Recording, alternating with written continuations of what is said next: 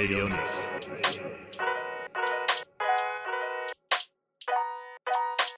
レディオニクス34回目石上野です。ねもう絶不調で。何が絶不調かっていうと今口の中がクッキーだらけでもたもたしてるっていうのもあるんだけどそれだけじゃなくてあのあれやったんですよ。ワクチンを。でねこうなんだっけえっとモデルナだともうヘロヘロだったの今まで。で前々回から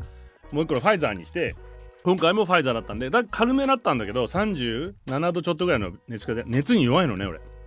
それとさこれ俺の副反応なんだけど気持ちがネガティブになるなんかしねえけど。まあ熱が出たから体がちょっとね不調だからそうなるのかもしれないけどもうね何やってももうやだ。もうダメみたいになっちゃって。なので今日つまんないです。あの全くもう全てに対して興味もなくどうだっていいもん世界なんてみたいに なっちゃって。で今お腹空いたのでね元気づけにこのなんだっけリッツのビッツサンドイッチをあのチーズ入ってるやつ。これさ日本で売ってないんだけどナチョチーズってのあるのね。ビッツの中にナチョチーズが入ってるの。それすっごいうまいんだけど。あの売ってないのね。で最近このリッツがずっと中国製になってるのがあのオレオもそうだよ。なんかちゃんと作ってって別に中国で作るのはよくないと思うけどなんでかっていうと人件費が安いから作るわけでしょ。もうそういうことやめにしようよ。ちゃんと値段取ってもいいから仕事もちゃんとプロバイドするということでバイデン大統領があの UAW で現職大統領初のスピーチをしてるわけじゃん。まあ票が欲しいってのはもちろんあるけど前から言ってるようにこれだけやっぱり競争の激しいねあれだけ国だとやっぱりこの組合の大切さっていうのをこう改めて確認してもらいたいなと思って。あの今日本人が賃金上がらない賃金上がらないってずぶずぶずぶずぶ言ってんじゃん。であの総理大臣もいろいろ言ったりとか上げる上げるって全然上がんないわけだよね。日日経連も上げるとか言ってくる上がんないわけじゃん。これストやりゃいいんだよね。もうみんな。昔子供の時結構あったよね。もう毎年俺が子供の時なんて春になると春闘の季節があって当時の国鉄は止まると。またストかよっておじさんたちみんな言ってたもんね。止めちゃえばいいんだよもうみんな。そのぐらいのことやらないともう先に進まないと思うの今の日本。であのー、もう一つ気になったのはその先に進まないだけど後輩からなんかこれ本当ですかって連絡が来て何かというとまあアメリカのサンフランシスコで、まあ、認可されたんだよね。あの自動運転タクシーが。で今400台とか500台ぐらいもあると。いうことでこれ本当ですかって映像を送ってきて本当だよって話をしてたんだけど、まあ、2つの会社がえっと、Google 傘下の Waymo っていうのとゼネラルモーターズ傘下のクルーズの2社にサンフランシスコで、まあ、24時間完全無人タクシーの運転を。でこれはアメリカだけでそれで全世界だと600台ぐらいも走ってる、まあ、中国があと多いらしいんだけど中国がトヨタも関係してんじゃないかな。でそのぐらい走ってるらしいんだけどまあ、これが、まあ、なぜ、まあ、日本もこれからやるのかどうなのか日本はでもこれに対して、まあ、実は1年間で1.3万人タクシーの運転手が減少してんだって。で3年間で4万人。で平均年齢59歳なので今どんどんこれ高齢化していくわけだよね。で現在は65歳以上が27%でウーバーも認めなかったわけでね日本はずっと。でライドシェアね。でこれを認めないのでこれから本当にこうまあそのタクシー難民がこういっぱい出てくる。でしかもインバウンドは増えてくると。いうことで、まあ、あと高齢化も進んでくるのでタクシーの必要性って大きくなってくるわけじゃない？そこで全然先に進まないっていうことがまたなんかこう全体的にえっとね今世界では617台で2030年にはあと7年後には144万5827台2822台っていうのを予想してるんだって。なのでで同時に日本はこれ80歳までタクシードライバーを OK にしてるっていうのも彼が言ってて友達がね後輩が。だとするともういつまでも今までのやり方にこだわりすぎるのはもうやめた方がいいんじゃないかなと思うの。先に進むと。いうことで先に進もう であのちょっと取ってあったっていうか言えなかったんだけども、えっと、子ども家庭庁が児童相談所に近隣住民や関係機関などから寄せられた2022年の相談件数が21万9170件と。これあのえっと、虐待のね通報が史上初史上最高っていうのがあったんだけどこれはやっぱり通報するという意識が高まったっていいこと。でも実際にこれだけやっぱ起きてるっていうのはやっぱり問題で専門家の対応ができる児童相談所の機能強化が欠かせないと。で政府は昨年の4月から医師とか保健師の配置を義務化して26年度に向けて児童福祉士などの専門職の増員を進めてると。これ本当足りないじゃない明らかにニュース見てると。一人で何百人も担当したりとか。なのでうまくやっぱりちゃんと付き合えなくて事故が事故っていうか不幸な結果になっちゃうっていうニュースがすごく多いのでどんどんここに、まあ、少子化っていうのは結局今生きてる子供をまず幸せにすることから俺始まると思うのね。梅っていうような今プレッシャーみたいなのがあるじゃんどっちかっていうと。でそのためにお金配りますと。そうじゃなくて安心して子供が育てる社会っていうのをまず作ることだと思うので少子化を止めるためにも自宅で出産出産した子供を遺棄するケースなど出産直後直後に死なせるケースも見られると。これやっぱまさにそうじゃない？産むんだけどっていうことじゃん。で21年度のに真珠以外で虐待した子供50人のうち0歳児が24人と。結構多い。予期しない妊娠や妊娠健康健康審査の未受診。妊娠してるんだけど自分で望んでないので検査を受けないという子があ女性が結構いるということで。なのでこういう人たちも安心できるようにしてあげなきゃいけない。っていうのがまず最初だと思う。なんかさ子供産めってあの少子化対策って言ってもあくまでも労働力のためっていうようなメッセージが伝わってきちゃうじゃん。伝わってこない？人間日本人いなくなるから未曾有のなんとかだみたいなさ。それよりも子供が幸せになれるようにっていう風にメッセージをちゃんと伝わるようにしてまあメッセージじゃなくて実際にこういう対処をしていくべきだと思うんだけど。でこうやってまあ史上初の今心的虐待っていうのも増えていて増加傾向にて全体の6割を占めてるというのがあるのと同時に虐待を受けて入院する子どもたちのうち治療が終わっても親元に戻せず受け入れ先もないという理由で退院できなかった子どもっていうのが去年までの2年間で少なくとも356人いたということもあるのでやっぱり受け入れっていうのができない状態。で虐待の疑いがある子どもが運ばれてくると病院は入院させて治療する一方児童相談所に通告して児童相談所は子どもを親元に戻すかどうか検討し再び虐待の恐れがあると判断した場合は施設や里親に預けることになるけどもまずこの里親制度も日本はうまくいってないからね全然よその国に比べて。児童虐待の相談件数が年々増加する中乳児院や児童養護施設などの施設は足りないと。治療の終わった子どもが退院できない大きな理由の一つにこの児童相談所が扱う虐待の件数が急増し受け入れ施設がなかなか見つからない現状があると。でこんな風にやっとみんなが通報するようになって数は出てるんだけど受け入れ先がないと。厚生労働省によると児童相談所が対応した虐待の件数平成27年度には過去最高の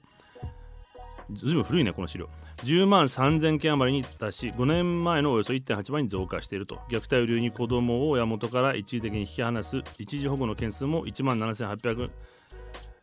7800件余りに上って子供が多い。都市部を中心に虐待を受けた子供を預かる。一時保健所児童養護施設などの空きがないと。ということで、えっ、と、これ古いんですけど、平成27年には全国8カ所の一時保健所で平均の入所率が100%上回って19%で80%を超え、また児童相談所の職員の負担が年々大きくなっていると。退院できない子どもがいる要因の一つというふうになってるんですけども、まあ、こんなふうにまず受け入れ今現状を直していく先に進むためにはねそっから先の夢みたいなことばっかりになんか空虚にお金を使うんじゃなくて現実の今のことに対処して目をちゃんと磨いていきたいと思うのでよろしくお願いします。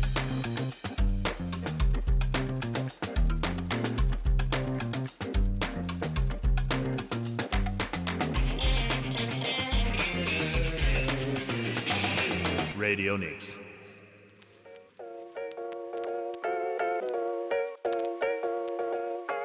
レディオニクス石上がやってます。34回目。ね。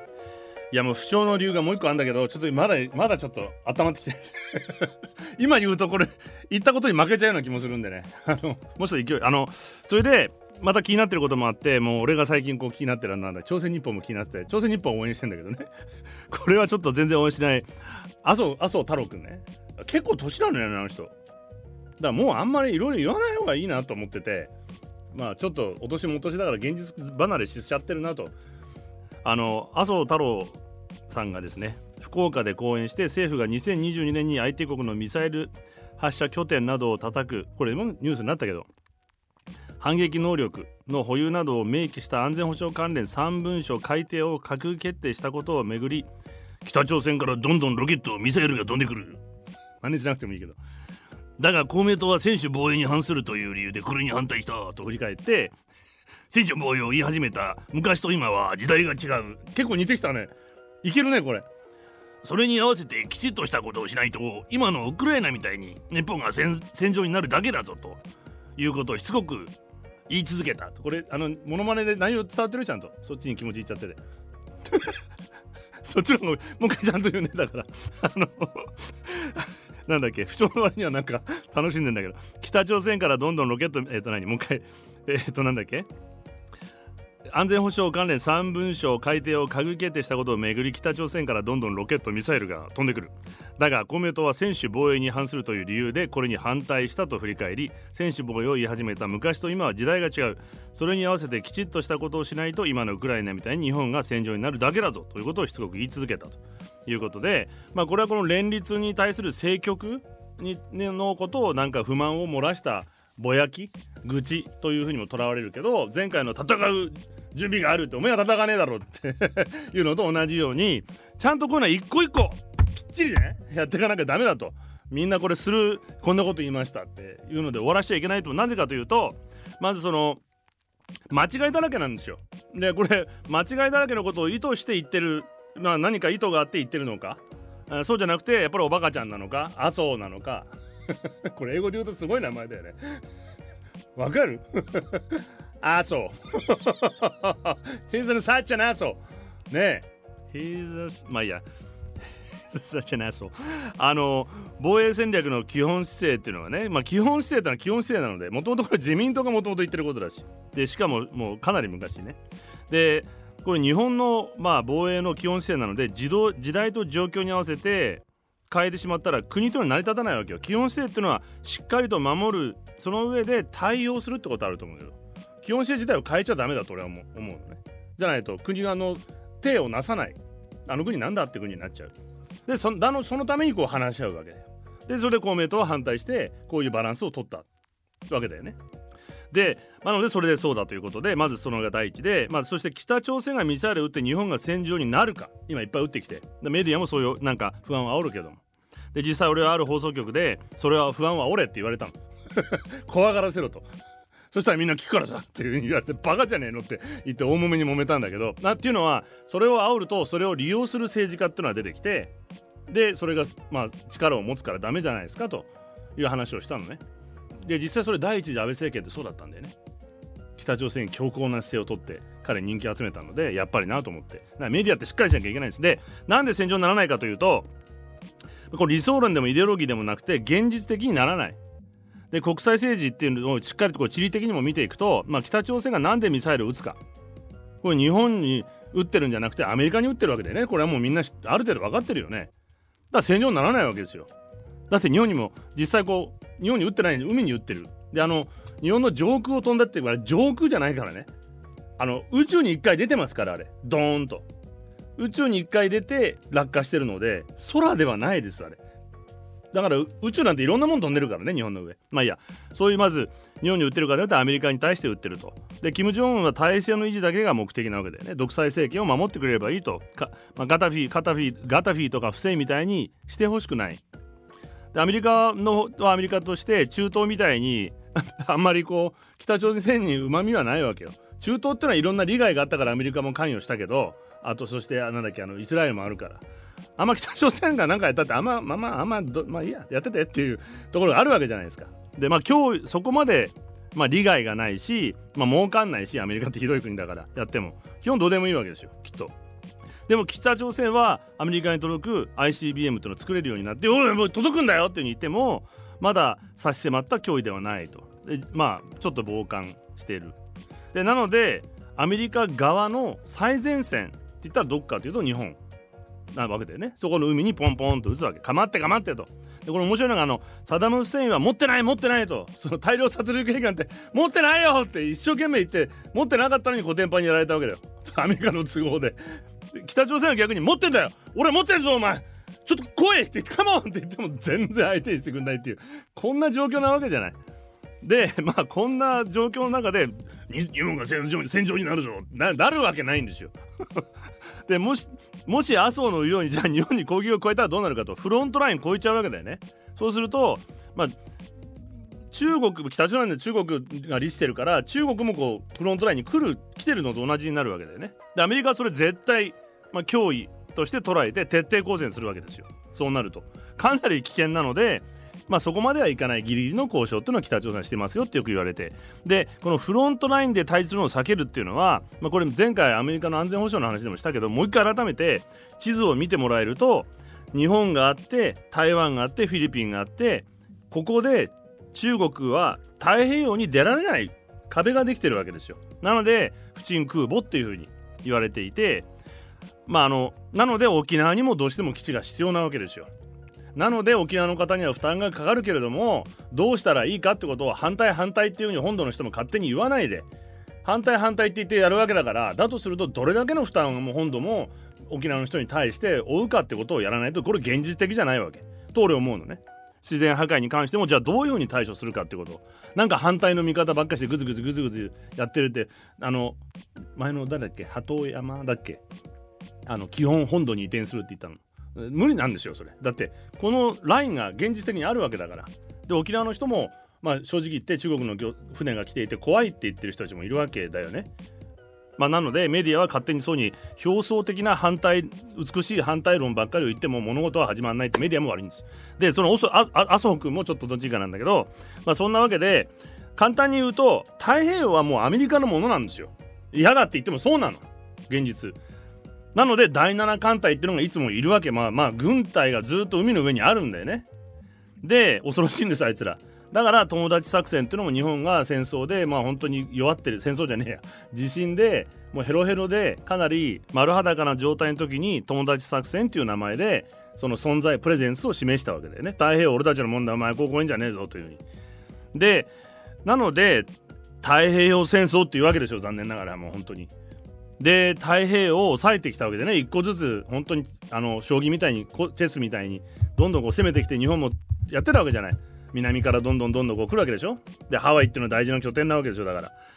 でそういう風になってくるのでアメリカの感覚は日本台湾フィリピンまでがアメリカなんだよはっきり言えばもうしょうがねえじゃんだってそうなんだからここから入ってくんなよお前っていつもやってるわけだよなのでだそこから内側でガチャガチャやってることはあんまり興味ないんです。超えなければ。なのでこの麻生君の言ってることはもう全然違う。で実際今あのちょうどニュースであったんだけどそのフィリピンのえっとこれはどこだっけ？なんあのなんとか諸島の島のところに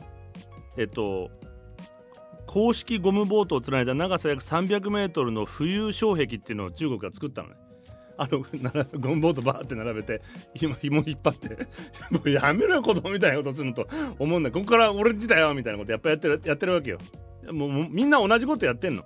でここでこのフィリピンの方がこう慌ててこうハサミでちょんちょんちょんちょん切ったりして許せねえみたいなこともで同じことを揉めてるんです。前も言いましたけど日本でその安全保障問題で法律が変わるとかなんとかって言ってた時もフィリピンでも同じように有事の際にアメリフィリピン軍にアメリカ軍がどこまで指揮権を持てるかっていうので法改正っていうので揉めて同じような揉めて方をしてたのは同じ理由でこの線ラインフロントラインを守るため。でウクライナみたいなことになるかっていうとならないんだよねこれも。でこれも同じフロントライン説で見ると、まあ、ロシアが侵略したいろんな理由があるけど一つの理由は NATO の拡大だったわけじゃない。NATO が拡大してウクライナが NATO に入ると目の前まで NATO が来る。NATO ってのはアメリカなわけじゃない簡単に言えば。また NATO って言ってるからアメリカなわけだよ。で目の前にアメリカが来たらこれプーチンとしてもちょっと待てよお前と。干渉地帯にしとけよっていう思いがちょっとプーチン側になればね。ならないけどプーチンやってることは間違いだけど。だからオバマは絶対にやらなかったし軍事訓練も許さなかったわけだけどバイデンはもう副大統領の時かやりたくてしょうがないわけ。なんかしないけど。これはまあなんだか分かんないけど息子もなんかあのなんかガスガス会社で偉かったりなんかしてなんか怪しいんだよあいつね。じゃないなんか。まあなのでこのフロントラインっていうのを絶対に対峙しないっていうのがすごく大事な要素で逆に北朝鮮みたいなねはっきり言えば小国ですよちっちゃな国。経済的には多分トヨタよりもちっちゃいね。日本の企業よりちっちゃいよ。そんな小さい国の挑発に乗って専守防衛というね日本の基本姿勢っていうものを変えるようなことをしてしまったらダメなわけよ。そんな小国の脅しに乗って。だからここは堂々と今までのやり方をして同時に今あの殺傷能力殺傷能力なる兵器の輸出入の問題で毎回この番組言ってるけどもこれも同じように自公両党が協議してる最中なんだよね。でしょ？でこういうことももしかしたらこの発言にはあるかもしれない。ってことを思うとこのはっきり言えばねデマゴーグですよこれ。デマ。政治家が言ってるからまだなんかそんな「うー」なんて言ってるから雰囲気あるけどデマだこんなものは。なのでこういう恐怖を煽るっていうビジネス恐怖産業っていうんだけどさっき言った俺がメディアの社長に怒られ社長じゃないや。もうちょもうちょっと下の人。編成なんとかって知らないけど。もしかしたら社長メールだったかもしれないけど当時あったの。毎各番組が毎日北朝鮮の特集をやってあのミサイル飛んできましたっていうの。知らなかった？全部のワイドショーでやってたの。だから横並びでやれって言われてで俺はさっき言ったみたいな理由でこれは恐怖産業っていうふうに言われてるんですよと、まあ、いわゆる恐怖を煽ることによって物を売る。で、まあ、まあ前も言ったけど便座に便座除菌シートとか便座に菌ぐらいちょっといたってしょうがねえだろって思う。何でも除菌ってうわもう汚い怖いってこう恐怖を煽ることで物が売れていくというのが産業としての形として、まあ、広告業界でもあるので同じようにメディアも恐怖を煽ること不安を煽ることで話題を作っていって数字を上げるっていう手法があるので、まあ、政治でもこういうことをやる人たちがいるので絶対これに乗っちゃいけないと思います。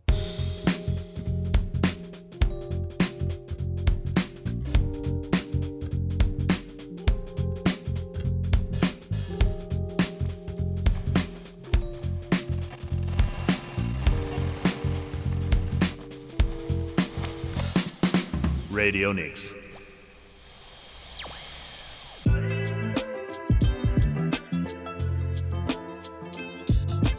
レディオニクス石上がやってます。俺しかやってないんだけど。であのー、まあ、さっきのね話じゃないけどその戦争になるぞみたいなこと言ったりとかしてるけどこれ自体がもうなんか夢見てるような気がするのね。あのなんだろう幻想、まあ、さっき言った幻想っていうのとそうじゃないもう一つねなんか変な感覚の幻想幻想があるんだけどそんなことより日本はもっと戦争をする前に戦争でもしかしたら人が死ぬよりも先に日本人がいなくなっていくわけじゃんもう。これ早く対処しないとまず、まあ、前から言ってるその食料安全ね。食べ物もない。人口もいなくなる。そんな状況の中で戦争やるぞみたいなことやるぞみたいなこと言ってこれ夢じゃないこれ。わかる？おじいちゃんがもう自分が力がないのに若者に喧嘩売ってるみたいなさ、まあ、まさにそうなんだけど。であのこれ詳しく今度話すけど団塊ジュニア世代が65歳以上となる2040年には地方を中心に慢性的な労働不足に陥ってその数1100万人になるんだっていうニュース出たでしょこの前。働く人いないんだよもう。ダメなの。全然。今日はね超ネガティブな放送です。なぜかというと熱が出てて何を見てももうダメだこれっていう 感じになってるからもう一個の理由があるんだけど。であの 追い打ちがかけられたんだけどね。で労働の需要と供給が40年に向けてどのように変化していくか見るとほぼ労働需要はほぼ横ばいで推移していくとして日本社会は40年まで高齢人口が減少しないのでこれに対して労働供給が現役世代人口の急激急減に伴って、まあ、40年には1100万人まで拡大してこの状況を労働供給制約というふうに位置づけるそうです。例えば建設とかで。65.7万人建設がもうできないだから道路とかももうボコボコのまま もし何か災害があってもどうにもなりませんもん。だって実際さあのー、東北のさ大地震の時にやっぱこのブルーカラーの人たちもうヒーローに見えたじゃんみんな。こんなにできるんだいろんなことって。で助かったわけじゃない。もうダメだよ今度来たら。それもあるし東京都以外の全都道府県で労働供給が不足するんだって。なので問題は各企業の本社機能が集中する東京だけが日本の大きな社会課題から切り離れた状態。気がつかないわけですよ。事務職や営業職などホワイトカラー層が課題の深刻さに鈍感で早期に認知し対処できないリスクがあると、まあ、だから例えば本社から命令して現場に命令しても現場に人がいないってことがこれから起きてなんで仕事しないんだ！みたいなことになりかでまた無理な労働を人がいないのに強要もうすでに始まってると思うそういうことって。で日本の政治経済における労働供給制約への議論を阻害する恐れがあるということで今ここが大事な日本の政治経済における。政治家も気がつかないわけだから。まさにさっきの話ですよ。気がついてねえからあんな勇ましいこと言っちゃってんだけどそんなレベルの話じゃないのよもう日本は。こっちを早くやんないと。はい。であのもう一個あのインターネット上で 全然話関係ないけどこれも古い話だから腹が立つわけ。インターネット上で被差別部落の地名や個人宅などを晒す投稿が後を絶たない。もうこんなことをと何？あのアップロードしてる前にさなんか未来をアップロードしろよ。バカじゃねえの？法務省とネット上での被差別部落などを示し人権を侵害する事案は増え続けており同省は違法性があるもののプロバイダーなどに削除を要請したけど4割近くで対応がされておらず実効性がある対策が急務と。字幕とともに差別部落とされる地区を歩き個人宅などを映した動画が多数公開。中には商店街車のナンバーも映り込む。これはあれじゃないの？プライバシーの問題でもダメなんじゃないの？まあ、被差別かどうかということだけではなくて。勝手にねうちうちねやられても。だって Google マップとかごちゃごちゃって消しちゃったりするじゃんちゃんとだけどこの Google Earth Google マップの Google Earth が東京と大阪の古地図古地図。江戸時代の被差別部落の場所がそのまま記されてたったので2009年にこういうとこからも始まってるらしいだからこれ早く削除するように。で被差別部落の出身者支援団体で作る支援者で作るアブダークという団体は昨年 YouTube を運営する Google に対し差別的な動向の削除を求める署名運動を開始。一部投稿者による動画を削除しろというふうに言ってるんだけども動画が減って他のサイト SNS にも同様の投減ったんだけど YouTube 以外は他のサイト SNS にも同様の投稿は後を絶たないということでこれあのー、まあ、削除どんどんお願いしてるんだけど20年か20年の削除要請は計458件だったところ応じたのは295件と64%削除率が82%の性的動画などに比べて低いということで、まあ、そのジェンダーとか性的なものに対してのまでの意識がこれ、事業者に足りないんじゃないかということでしっかりとこれ逆にみんながねクソだとこんなものをいうふうにあの言っていかなきゃいけないのと同時にこの裁判で判決が出まして全国の被差別部落の地名を本やインターネットに載せた出版社があってバカなことまたこんな出版社があんのよ。何が何の何なの？これ。わかんないよね。なんだろうね。未来を見ろよ。でああれかワクチンいっぱいやって頭ぼーっとしてんのかこいつ。いやこのこんなことやってるやつら。俺ね今の気分と一緒もネガティブになっちゃって。でもネガティブやる気ないからね全然。こういうネガティブなんか悪さをする。まあ、そのブラック解放同盟などが公開の差し止めなどを求めた裁判で2審の東京高裁1審よりも差し止めの範囲を広げ賠償金額も増やす判決を言い渡した。差別されない権利を認めた画期的な判決だということで。素晴らしい。川崎市の出版社これだ。こいつらだ。次元社っていうのを示す現る会社、うん、の社。全国の被差別部落の地名リストを本やウェブサイトに掲載することが差別を助長するとしてブラック解放同盟と原告234人が出版公開の差し止めや損害賠償を求めてこうなったと。憲法の施行などに顧みると人は誰しも不当な差別を受けることなく人間としての尊厳を保ちつつ平穏な生活を送ることができる。人格的な利益を持つと。差別的表現への対応をめぐってはこれねまさにここが大事だと思うんだけどまあなのでえっ、ー、と平穏な生活を送ることができる人格的な利益を持つと指摘して被差別部落の地名を公表することはこれを侵害するものと認めて550万円の賠償金を請求したと。大丈夫ね話。でやっぱ大事なのがこれ前回のあの性的マイノリティの人たちへの差別の法律の問題あったでしょ。であの岸田がビビっていろんな勢力にビビって決められなかったじゃん。でもはっきりとこれはやっぱり例えば差別表現の対応をめぐって外国人であるとかまあ、あるいは性的マイノリティの人たちに対するヘイトスピーチとかねこういうことに対してしっかりと差別を禁止する法律っていうのを作んなきゃダメなんだよね。あ自由を行使できないやつらだから。まあ、簡単に言うと 簡単に言って簡単に言っちゃいけないのか。まああの子供の時に廊下を走るなって言っても走っちゃったらそれが規則になって絶対罰則を設けられるみたいなもんで自分で判断できて自由を享受できないやつらには罰を与えるしかもうないわけ。人を差別していいという自由はないわけだから。でしょ？でこんなものが自由だと思ってるのはもう本当まあ簡単に言えばこんなルーザーです負け犬負け犬がこういうことをやるので人間の でもしっかりとこういうのは法律で禁止しなきゃいけないなというのとこれまあイギリスの、まあ、今このジャニーズの問題で BBC がね結構話題になったけどもやっぱりこういうことを結構 BBC ってやっていて2015年には日本のカースト制度って言って、まあ、まあその今こう日本の差別問題っていうのをちゃんと記事として載せているのね。全然日本で報道されなきゃこれウェブサイトでは日本語でもちゃんと翻訳されて出てるので見てもらいたいんですけどまあ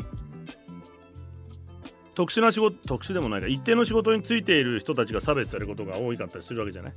でまあ正直言って、まあ、世界一と言っても過言ではないクオリティ。で、まあ、日本の文化だなんて格好つけてみんな言ってる。しかもバスケットボール選手の名前にもなってる。アメリカのヒーローのね。知らないでしょ？意外とみんな気が付いてないんだよねこれ。俺最初からさコービー・ブライアントってローマ字で書くと神戸じゃない？コービーって。KOBE って知ってた？バスそうなんだよね。お父さんが神戸牛が好きで本当に神戸ってつけたんでしょ？そんなのを誇りに思ってるけども実際それを処理してる人たちのことを差別してるわけよ。今でも日本ではそうだよ。でそのまあ BBC の記事ではそこで働く人たちの話も出ていて大量に嫌がらせの手紙いまだに届くんだって。で俺のまあ仕事で知り合ったお肉のグルメのそのお肉屋さんもそこの、まあ、食肉処理場に行って取材に行ったりとかするんだけど絶対写真も外から建物も撮っちゃいけないんだって。差別の助長になることを心配して。こんなレベルだよ日本なんてまだ。なのでしっかりした法律を作っていかないからこういうことがぐずぐずぐずぐずやってる負け犬たちがいるわけですよ。で同じこうカーストって言ってもさまあ、ちょっといろいろと違うんだけどもカーストって言葉はもともとポルトガル語なんだってであの家系とか血統っていう意味があって1510年に、まあ、インドの港町のゴアっていうところをポルトガルが占領して以降、まあ、その同じように使うようにカーストインドの階級みたいなものに使うようになっていって、まあ、階級とも違うんだけど、まあ、同じカースト同士の結婚とか同じカースト同士でしか一緒に食事しちゃいけないとか、まあ、そういうことの一種の大体職業集団で分かれてるらしいんだよね。まあ、いろんな分け方があるらしいんだけど。でこれすごい複雑なんだけど大体こう2つの概念があるらしくてバルナっていうのとジャーティーっていうのがあるんだバルナっていうのはどちらかというとこうまあ概念的な感じで実際の生活において、まあ、そのカーストを実感するのはこのジャーティーの方で、まあ、世襲的な職業代々この仕事とかで逆に他の仕事ができないとかそのカーストの人はそのカースト同士でしか結婚できないとかまあだからいろんなカーストの大工さんのカーストとか石工さん石の大工さんとかあとはせせなんていうの？石工さんか。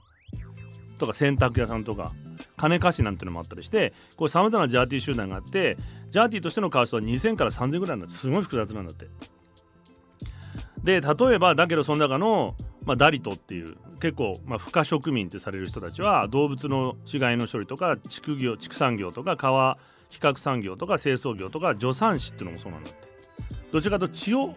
扱う。だからこう女性自身も生理があるので不浄な存在っていうふうに男女差別の原因にもなったりするわけ。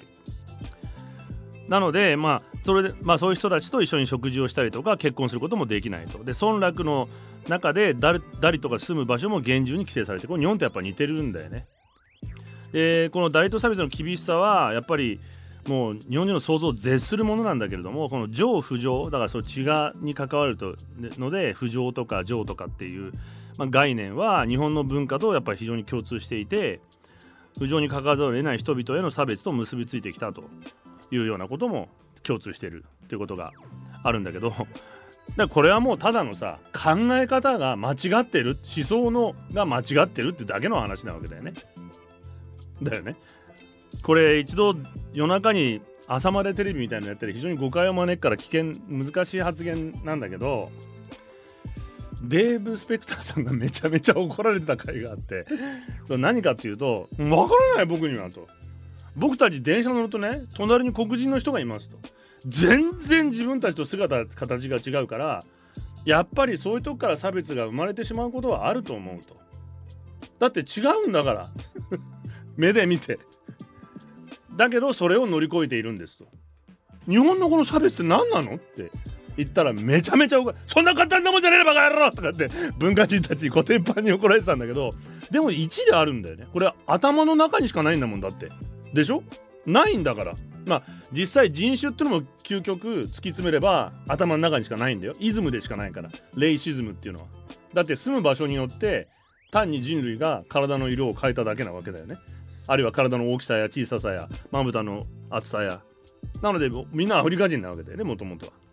まあ途中でネアンデルタ人が混ざったりとか。だどうすんのよ。ネアンデルタ人差別とかこれから。お前、ね、日本人が結構俺最近気づいたんだけどネアンデルター人だと血が濃いと鬱になりやすいんだってね。これだから日本人結構あと花粉症みたいなのもネアンデルター人これかなりネアンデルター人のせいなんだって。でもそういうことで免疫を手に入れて人類は生き残ってきたんだけれども、まあ、日本人のこのいろんなこう落ち込みやすい今の俺のみたいなこうネアンデルター人差別。もうお前らのせいだって 言ったらいいんだけど。まあそんなわけでだけど1950年には法的にはカースト差別は憲法上廃止されて55年には虐待防止をもあって、まあ、ダリットが政治家になるってこともあるんだけど現実にはこのヘイトクライムねによる殺害暴力貧困が後を絶たないアシドアタックで顔に酸をぶっかけるようなこともやったりとかしてめちゃめちゃなこういま未だにあの差別というのが続いているということを日本から見るとなんてレベルの低い国だろうってはっきりと思うわけだよね同じことやってんだよ。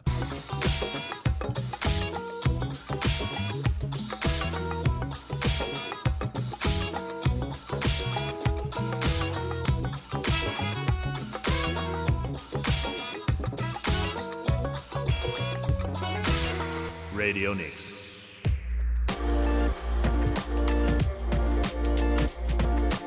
レディオニクス石上がやってます。世界一の技術も持ってる人たちなんだよね。あのフランスのグルメな人がフランス人の人とフローラン・ダバティさんだったけどまあフランス人なので内臓のお肉大好きと。日本のお肉はもう素晴らしい。なぜこの文化をもっと表に出さないんだっていうふうに彼はねおっしゃってました。でそれを出さないんだよね本当にね。表面的に美味しい日本の文化だっていいとこばっかり嫌がってさ。はい。なのでもうヒーローなんです。で、まあ、さっきインドの話をしてたんですけども、まあ、そんなカーストのダリトっていう人たちの中で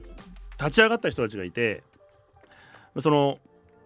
インド北部ウッタルブラディウッタルプラディーシュ州っていうのでそのダダリトと呼ばれるカースト外の、まあ、最下層にいる女性たちが作った新聞社カバル・ラハリアっていうのがあります。新聞社自分たちで発信すると。でカバル・ラハリアニュースの波って意味なんですけど2002年に創刊して地方紙として地域社会の差別女性の暴力や性犯罪ライフラインの不整備の問題などの社会的抑圧に抗い報道を続けると、まあ、彼らが受けている、まあ、その差別というか不平等というのは報道すらされないわけだよね。殺されても報道されないぐらい。なので自分たちでじゃあもう声を上げていこうと。まあこれでどんどんこう広がっていって、まあ、この最初えっと訴るウッタルプラディーシュ州で始まったんだけどまあさまざまな地域で広がってさまざまなインドの言語にもインドインド言葉いっぱいあるじゃん。翻訳あの多言語でやってたりして2012年の9月には600の村々で6000部が売れるようになった。で2万人の今読者がいて当時は2万人の読者がいて2013年にはウェブサイトをムンバイでオープンもしてます。でこちらも多言語対応で一部英語もあります。2016年にはビデオチャンネルも持っていて取材発信は40人の、まあ、地方の、まあ、ちょっときつい言い方すると僻地。もう本当に顧みられないような土地で暮らす女性たちが40人で自分たちでこれほとんど彼女たちはカースト不可植民のダリトたち。で彼女らが記事を書いて編集してプロデュースして配信してマーケティングして流通も全て全部やってます。で編集長は2002年以来ミイラ・ジャダブというジャダブっていう人でこうローカルなスキャンダルを報道するのスペシャリストも。暴く力がすごい。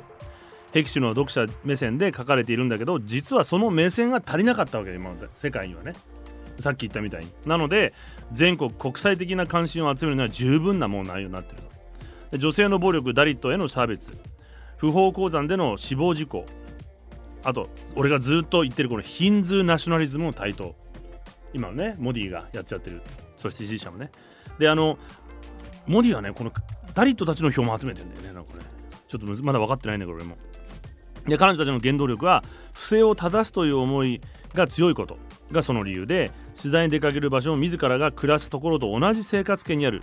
彼女たちにとって不正を正す報道は被害者のためであるのと同時に自分が住むコミュニティのため。自分の問題として。これね日本全国のもうジャーナリストが身をもってこれを改めて自分の問題として不正を正さなきゃもうダメなんだという思い。これないよね。どっか高みからさ象牙の塔ってあねのなんかいいところから上目線で報道してるばっかりで。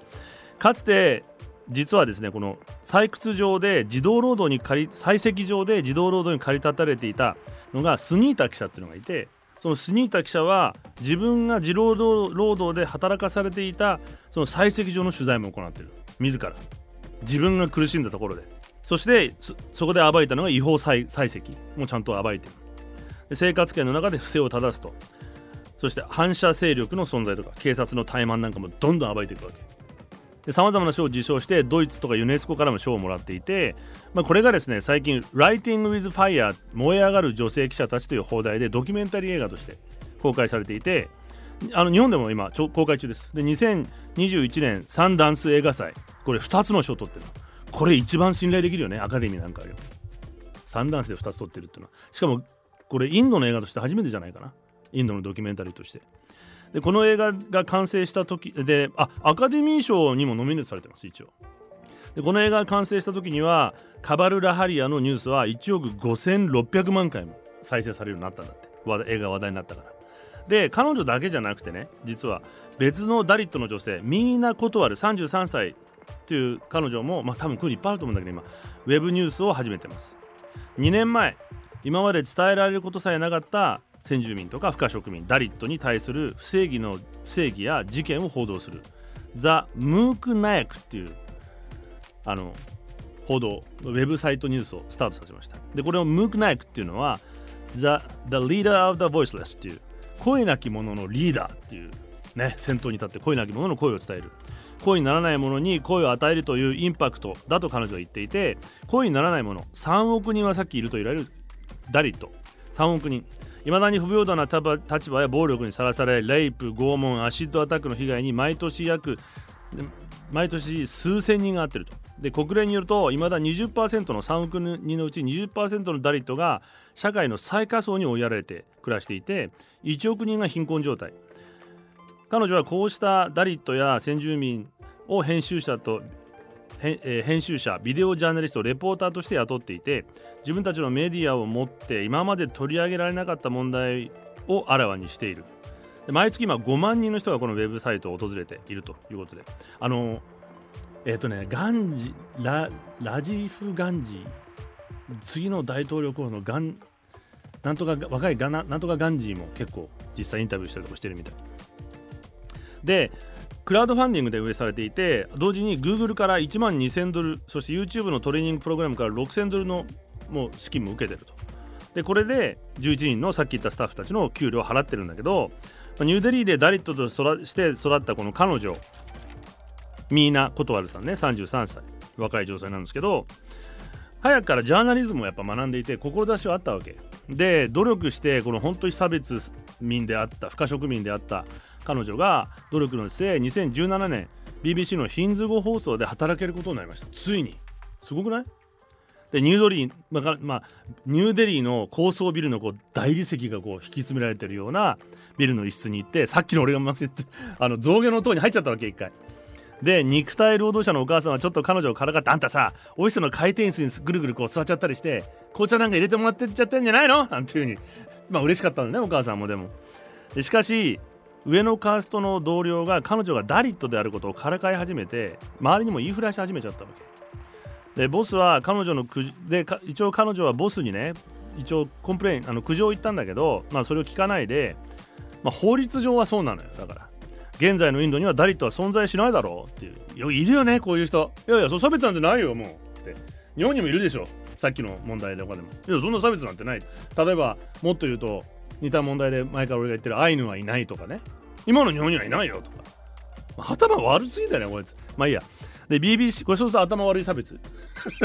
まあいいやもうなんだ。バカなんだもんだってこいつら。で BBC 本社のロンドンに苦情まで訴えたんだけど、まあ、実態を伴ってないというふうにされてしまったと。で彼女の契約は切れたのと同時にも更新されなかったわけ。そこで彼女はまあ同時にねこれインドのメディアの上層部実際は90%がカースト上位のヒンドゥーによって占められてる。からこれこういうことが起きちゃうわけだよね。だけどまあ BBC としたらまあよその国の法律だしっていうこともあるみたい。法律っていうかまあ制度だしっていうこともあるみたいなんだけど、まあ、BBC を辞めた直後に彼女このウェブサイトスタートしたんですけども今でも脅迫レイプ殺人の脅迫がもう毎日届くんだって。でさっきの人たちと同じだよね。食肉で働いてる人たちと日本の。今や一緒にスクーターに乗ってオフィスに行きたがるわがままな娘。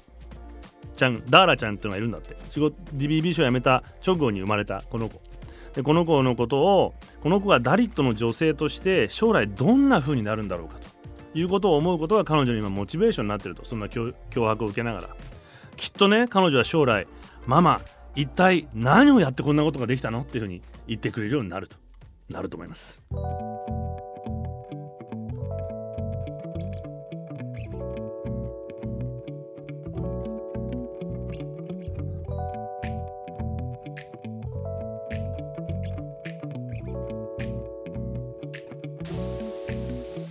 Radio Nix.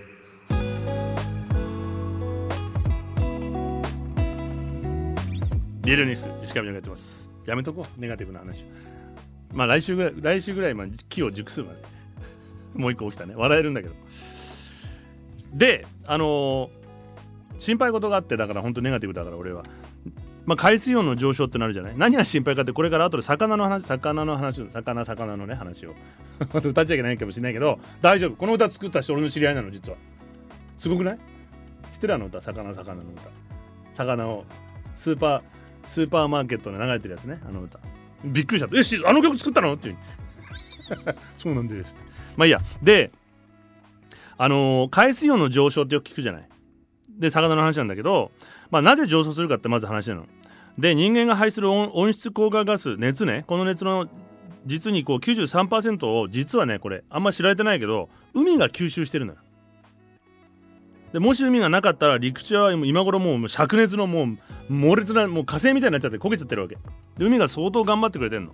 でこの海温上昇っていうのは国連の気候パネルが6年前に6年前じゃないな今からだから10年ぐらい前に予想した上昇率よりも40%早く進行していてこの海水温上昇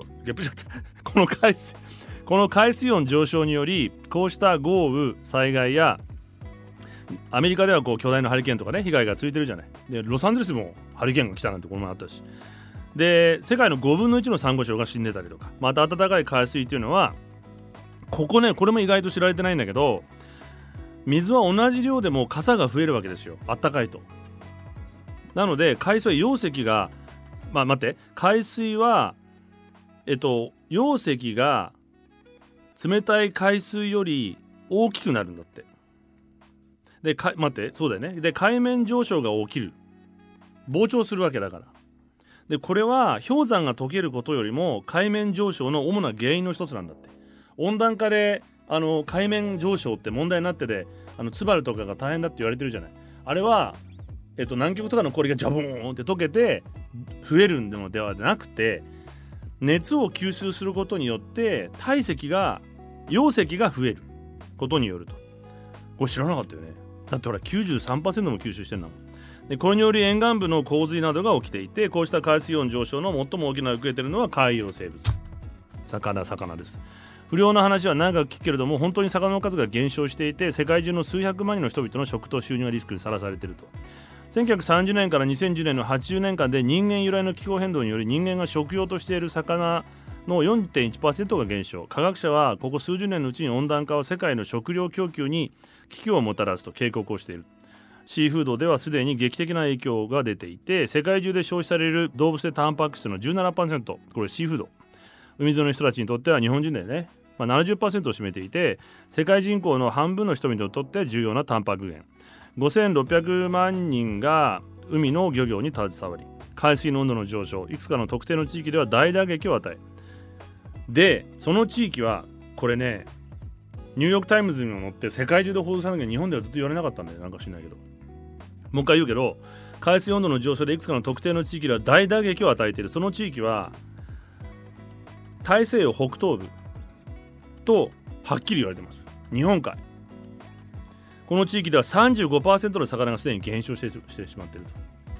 日本海では人間が排出する熱の吸収だけではなくもう一つの温暖化の影響もあると考えられていると。それはロシア極東から吹く冷たい季節風が吹くと表面の海水が冷えると。そうすると表面の海水は酸素が多く冷えると沈み込むので深海にも酸素を供給すると。しかし温暖化によるロシアからの冷たい風が吹いてくれなくなっちゃったので海水温が上昇したまんまで酸欠状態になんだって海の深いところが。で東アジアでは漁獲量が最も減少していると。地域になっていると。日本でね。この地域は同時に最も人口増加が顕著。多くがシーフードに依存している地域。食料安全保障がリスクになっていると。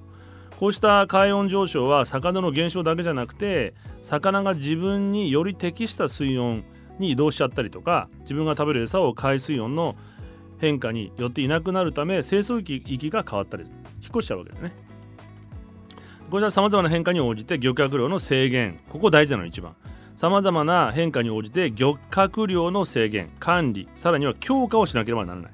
気温ベースの魚全体の量から人間が繰り返しとっても大丈夫な量だけを取るサスティナブルな漁業をしなきゃいけない。専門家は例えば貯金の預金の元本は取っておき利息だけで暮らすようなものにしていかなきゃダメだと。いうことなんですよ。でねこれをなるほどなってとあのちょっと前のニュースなんだけど今から2019年ぐらいの前4年ぐらい前のニュースなのねこれ。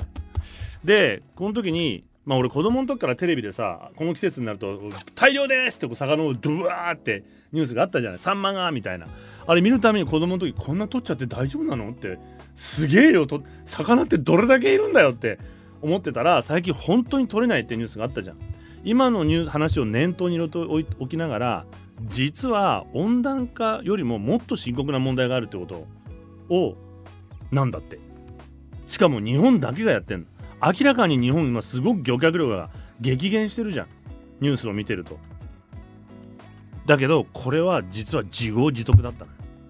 なぜかっていうとこのね片野歩っていう人がマルハニチロの社員なんだけど 一人でマルハニチロも協力して一緒に発信してるんだけどそれだけじゃなくてねいろんな学者も調べてみるとこれを同じ指摘をしてんの。これねこれからまずまたこれレディオニクスだけが言い出してるのかもしれないけどこれからもう急激にこれを意識していかなきゃいけない。やばいですこれ。でもう番組終わりに差し掛かってやばい話になってくるんだけど世界全体のみあのね日本じゃあ日本だけが漁獲量が減ってるのかというと全く違うのこれ。これすら報道されてないのよ。世界全体の水揚げ量は実は増え続けてます。バンバン魚取れてんの。日本だけが多くの魚で減り続けてます。この異常な現実一般どころかもう社会学校の先生もメディアも知りませんこれ。例えば天然と養殖について見るとあこれね。どのぐらい減ってるかというと世界全体の水揚げのグラフを見ると1988年に1億トンに達した水揚げは2017年では2億トンに倍増してます。と恐ろしいことに日本では同時期での比較は1200万トンから400万トンに。世界では1億トンから2億トンに増えてるのに同じ時期に日本は1200万トンから400万トン3分の1に減っちゃってるの。世界は倍になってるのにね。で天然物が横ばいであるのに対して養殖物の数量が著しく伸びてる天然魚の水揚げ量は頭打ちのように見えます。しかしそうでありません。北欧北米オセニアなどの漁業先進国がここも大事日本って漁業先進国って思い込んでるけど大後進国です。漁業先進国は実際に漁獲できる数量より大幅にサステナビリティを考慮して天然魚の漁獲量を制限しているのでそう見える。制限しているので。日本の水揚げだけが減少しているグラフだけが載せられているだけだと。グラフを見るとね。世界ではちゃんと増えて1977年制定された200海里漁業戦艦水域により遠洋漁業の衰退などなどにより魚が取れなくなりました。で後継者不足や高齢化で大変な一次産業というふうに教えてしまっていると。メディアもね。学校でも。でこういう現実がある中で世界はえっと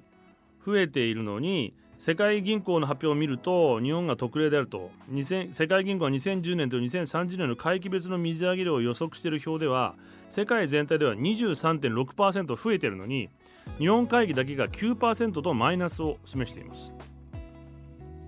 まあ、さっき言ったこの原因は環境の変化。海水温の上昇などは資源に影響を与えると。確かに。しかしながら世界中で日本の海だけが温暖化してるわけではないでしょうと。世界も温暖化してるんです。外国の船が取ってるからっていう話もよく聞くじゃんメディアで。日本人の取れちゃってさ好きなものと。俺も思ってたそうになんかなんだっけ？さなんだっけ？なんかサンマとかイワシとか取るなよと思ってたけどえっと、外国の骨が取ってしまうっていう理由も出てきますがしかしながらこれもホッケイカナゴクロマグロをはじめ外国漁船の影響はあまり関係がないケースがほとんど。日本人が食べしか食べない。近海でね。サンマについては国際資源だからこれも公海公の海での個別の漁獲量さえ決まっていない現状では外国ばかりを非難しても仕方がないと。日本の水産資源管理のように漁期や漁法などは制限してます日本は。肝心の水量については目いっぱい取って水産資源を減らしてしまってもいいっていうような政策になってる。どれ例外なの？こんなの。好きなだけ取っていいとよその国は全部規制されてます。であともう一個日本の減少利用クジラのせいにしてるって場合もあるんだって。もちろんクジラクジラがいっぱい魚食べてるから。そのクジラをさ取らしてくんねえからだよって。違う。ホエルウォッチングが盛んなアラスカやアイスランドではクジラがたくさんいますが魚がもういっぱいいますと。全部嘘なのこれ。次々に消えていく魚。例えば2019年取れないで話題になった水産物を例に挙げるとサンマサケスルメイカイナゴ桜エビ毛ガニウナギの稚魚。もううなぎなんて食べちゃダメなんだよね。何十年ぶりの不不良過去最低の量こんなに取れなかったことはないというニュース。これ慣れてきちゃってるんじゃないかと。一方で取れていた頃に比べるとほとんど取れてないのにあまりにも取れなくなってしまい少しでも取れるようになるとまるで資源が回復したかのように錯覚される魚としてホッケニシンクロマグロもあると。東日本大震災でしばらくの間漁獲圧力が落ちて、まあ、取る力がなくなったので急激に資源が増えたにもかかわらずまた減っちゃったんだって。取るようになっちゃって。マダラ水産資源管理やサスティナビリティの欠如により残念な結果になるケースが少なくない。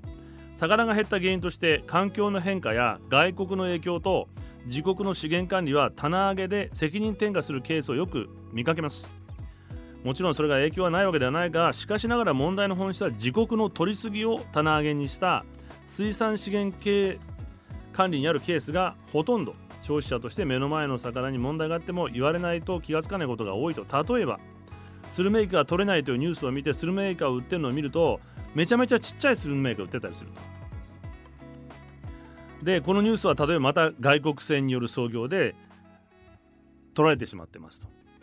なので日本人はこんなちっちゃいのしか取れません。サバとかでもあるじゃん。でサバではね日本あのサンマでも今そうじゃん。サンマでもちっちゃいのしか取れないみたいなことやってるじゃん。ちっちゃいの取っちゃダメなんだってだから。日本ではでも取ってて例えば日本ではサバとかでは日本では食用にならないろうそくとかジャミって言われてる未制御容赦なく取っちゃう。養殖の餌や輸出に回ることが多く面する機会が少ないと。だから人間の口に入んないし輸出ってこれアフリカに輸出してるみたい。日本で売れないから。だもうこれから成長しなきゃいけないのを根こそぎ取っちゃって人間が食べないでこういう使い方をしちゃってるから当然大人はいなくなるよね。なので資源管理とかで全くできてないってことなんだよね。そのルールもないし。でだけど輸入するはねで同時にそれまでじゃあどういう政策だったかっていうとこれ本当に食料政策同じで輸入しりゃいいじゃんと。だから魚の外国製多いじゃないみんな。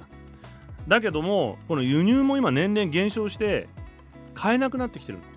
これもお肉とかと一緒。買い負けですよ。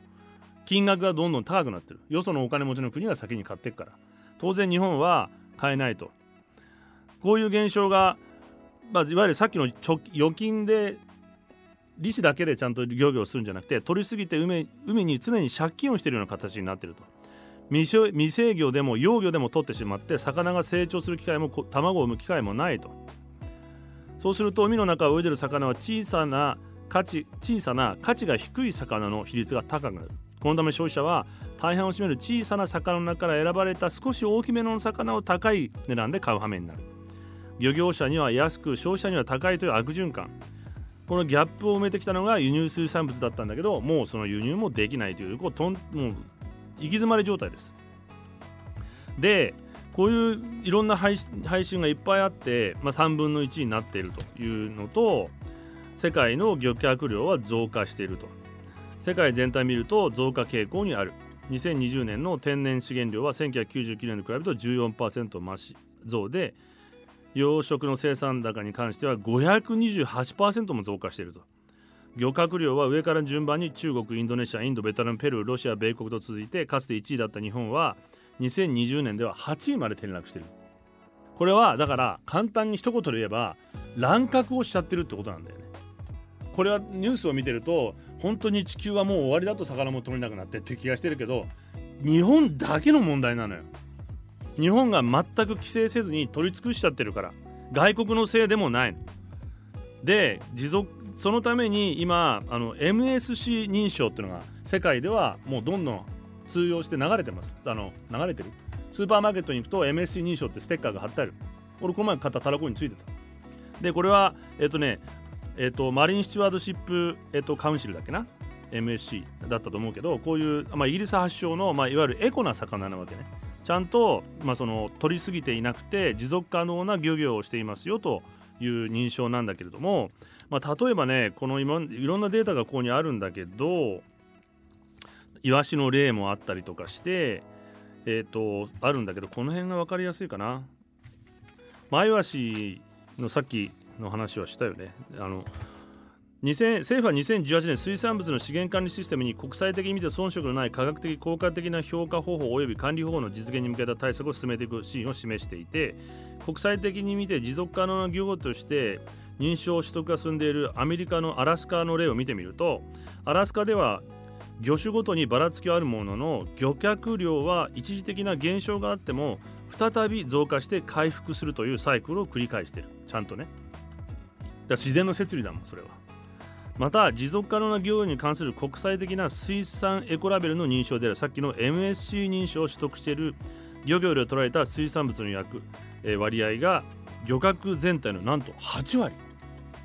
ちゃんとアメリカの方がやってんだよ。この MSC マリン・スチュワードシップ・カウンシル。認証とは海のエコラベルと呼ばれる青いラベル。このラベルはいつまでも天然の魚を食べ続けることができるように海洋の自然環境や水産資源を守って作ら守ら捉えたシーフードに与えられるエコラベルですと。国際的な資源管理の指標としてもう一個 MSY マキシマムサスティナブルイールド。最大持続生産量というのがあります。MSY というのは魚を減らすことなく取り続けられる最大数量というのをちゃんと計算してそれ以上は取らないということを世界中でやってるのも。じゃないと減っちゃうから。で日本はやってないから減ってるの。で例に挙げたアラスカでは MSY を維持するように漁業は行われていてもちろん海の中の資源量を正確に把握することは容易ではありませんのでその場合には予防的アプローチの適用。海の憲法とも呼ばれる国際海洋法でも沿岸国としてして EEZ 排他的経済水域の水産資源を MSY とすることが記されていて日本もこれに批准しているんだけど実際これをやってないと。いうことで日本の場合さっき言ったその水産資源評価データがある魚種で計算してみると MSY を持続できるのはわずか1割しかないと今。9割はもう根こそぎ取るような結果になっちゃってると。いうことでこのアラスカから学んでやっていかないともう日本は日本人は魚が食えなくなってそれは外国のせいでもないし温暖化のせいでもなくて無秩序に魚を乱獲してるせいなんです。Radio News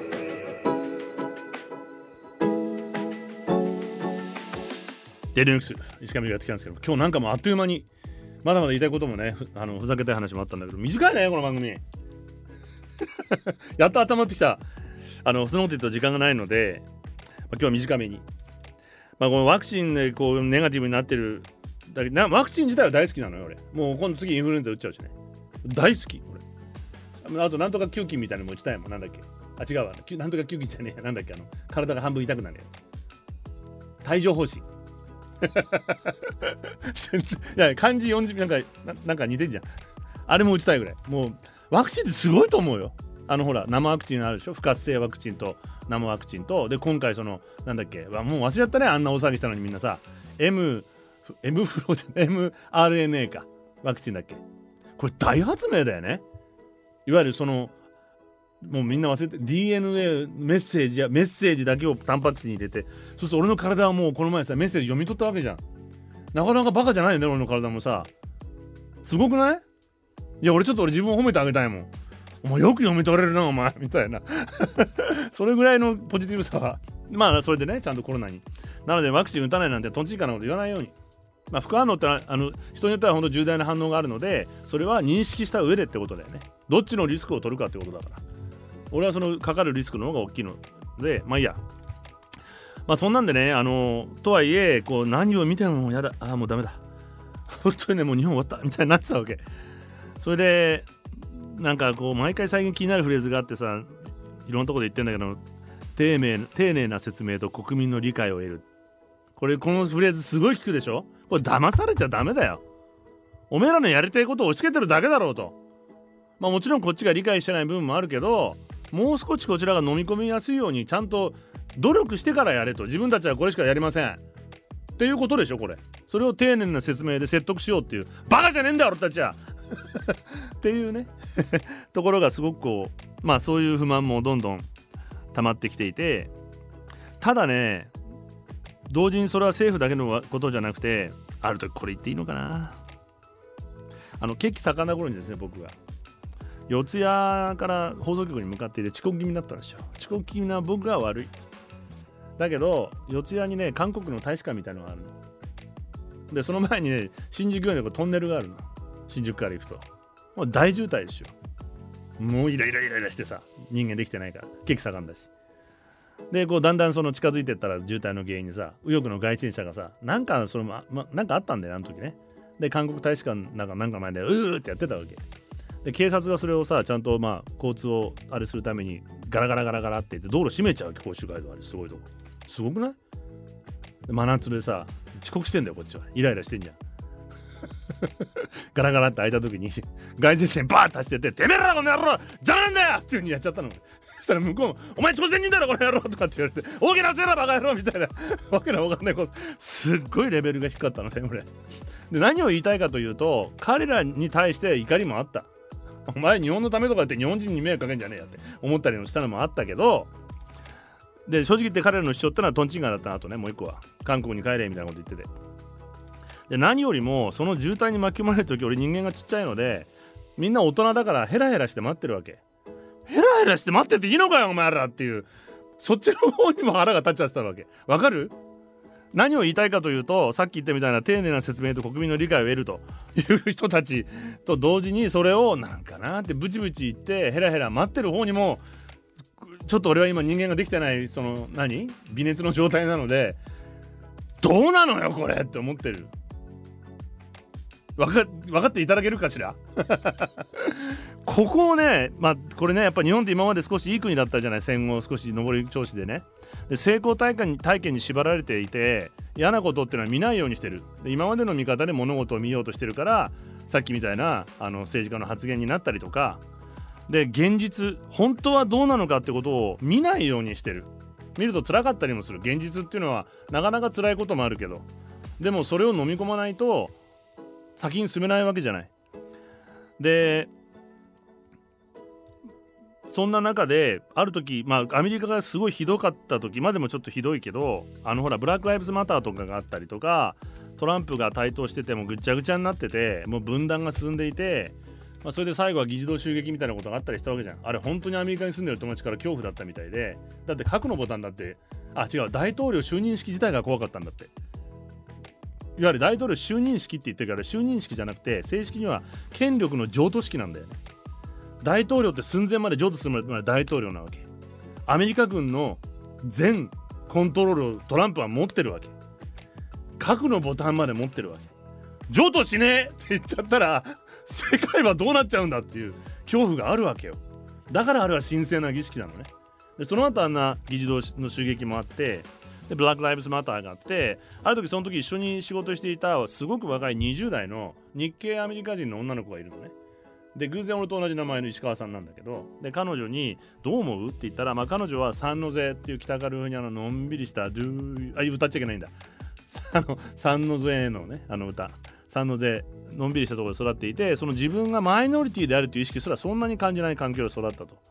だけどこのブラック・ライブズ・マターがあったりとかコロナでアジア人差別があったりするのを見ていて、まあ、日本にいながらもこれが私が生まれたアメリカなのって言って今の俺みたいにめちゃめちゃ落ち込んだんだって。こんなアメリカだったのかっていう。でもねさすがが若い彼女はそこでどう思ったかというと まカリフォルニアの女の子っぽいなと思ったけどこれは ディタックスデデトックスなんだと。今アメリカが蓋されてた部分どんどん毒を出して毒を出してそれから綺麗になってこれからきっとアメリカが良くなるんだと。そのために毒は出さなきゃいけないんだというふうに思ったんだっていうふうに聞いてまさに逆に言うと今の日本は毒を出すことを嫌がってるように思うの。そんなの認めたくない。そんなのは日本じゃないとか。日本はもっといい国だ。みたいなことを言ってなかなか毒を出さないようにしてると思うので俺はしっかりとやっぱり毒を出してじゃないと先に黒澤明の映画で何ていう映画だったか忘れちゃったけれども、まあ、これは男のことを言ってるんだけど夢を見ない男は朝を汗をかかない男と一緒で腹の中は真っ黒だっていう風に言ってたのね。なのでレディオニクスはもうバンバン汗かいて 毒を出してデトックス番組としてやっていきたいと思うんで終わったとすぐ臭かったりして。また次回。アディオス。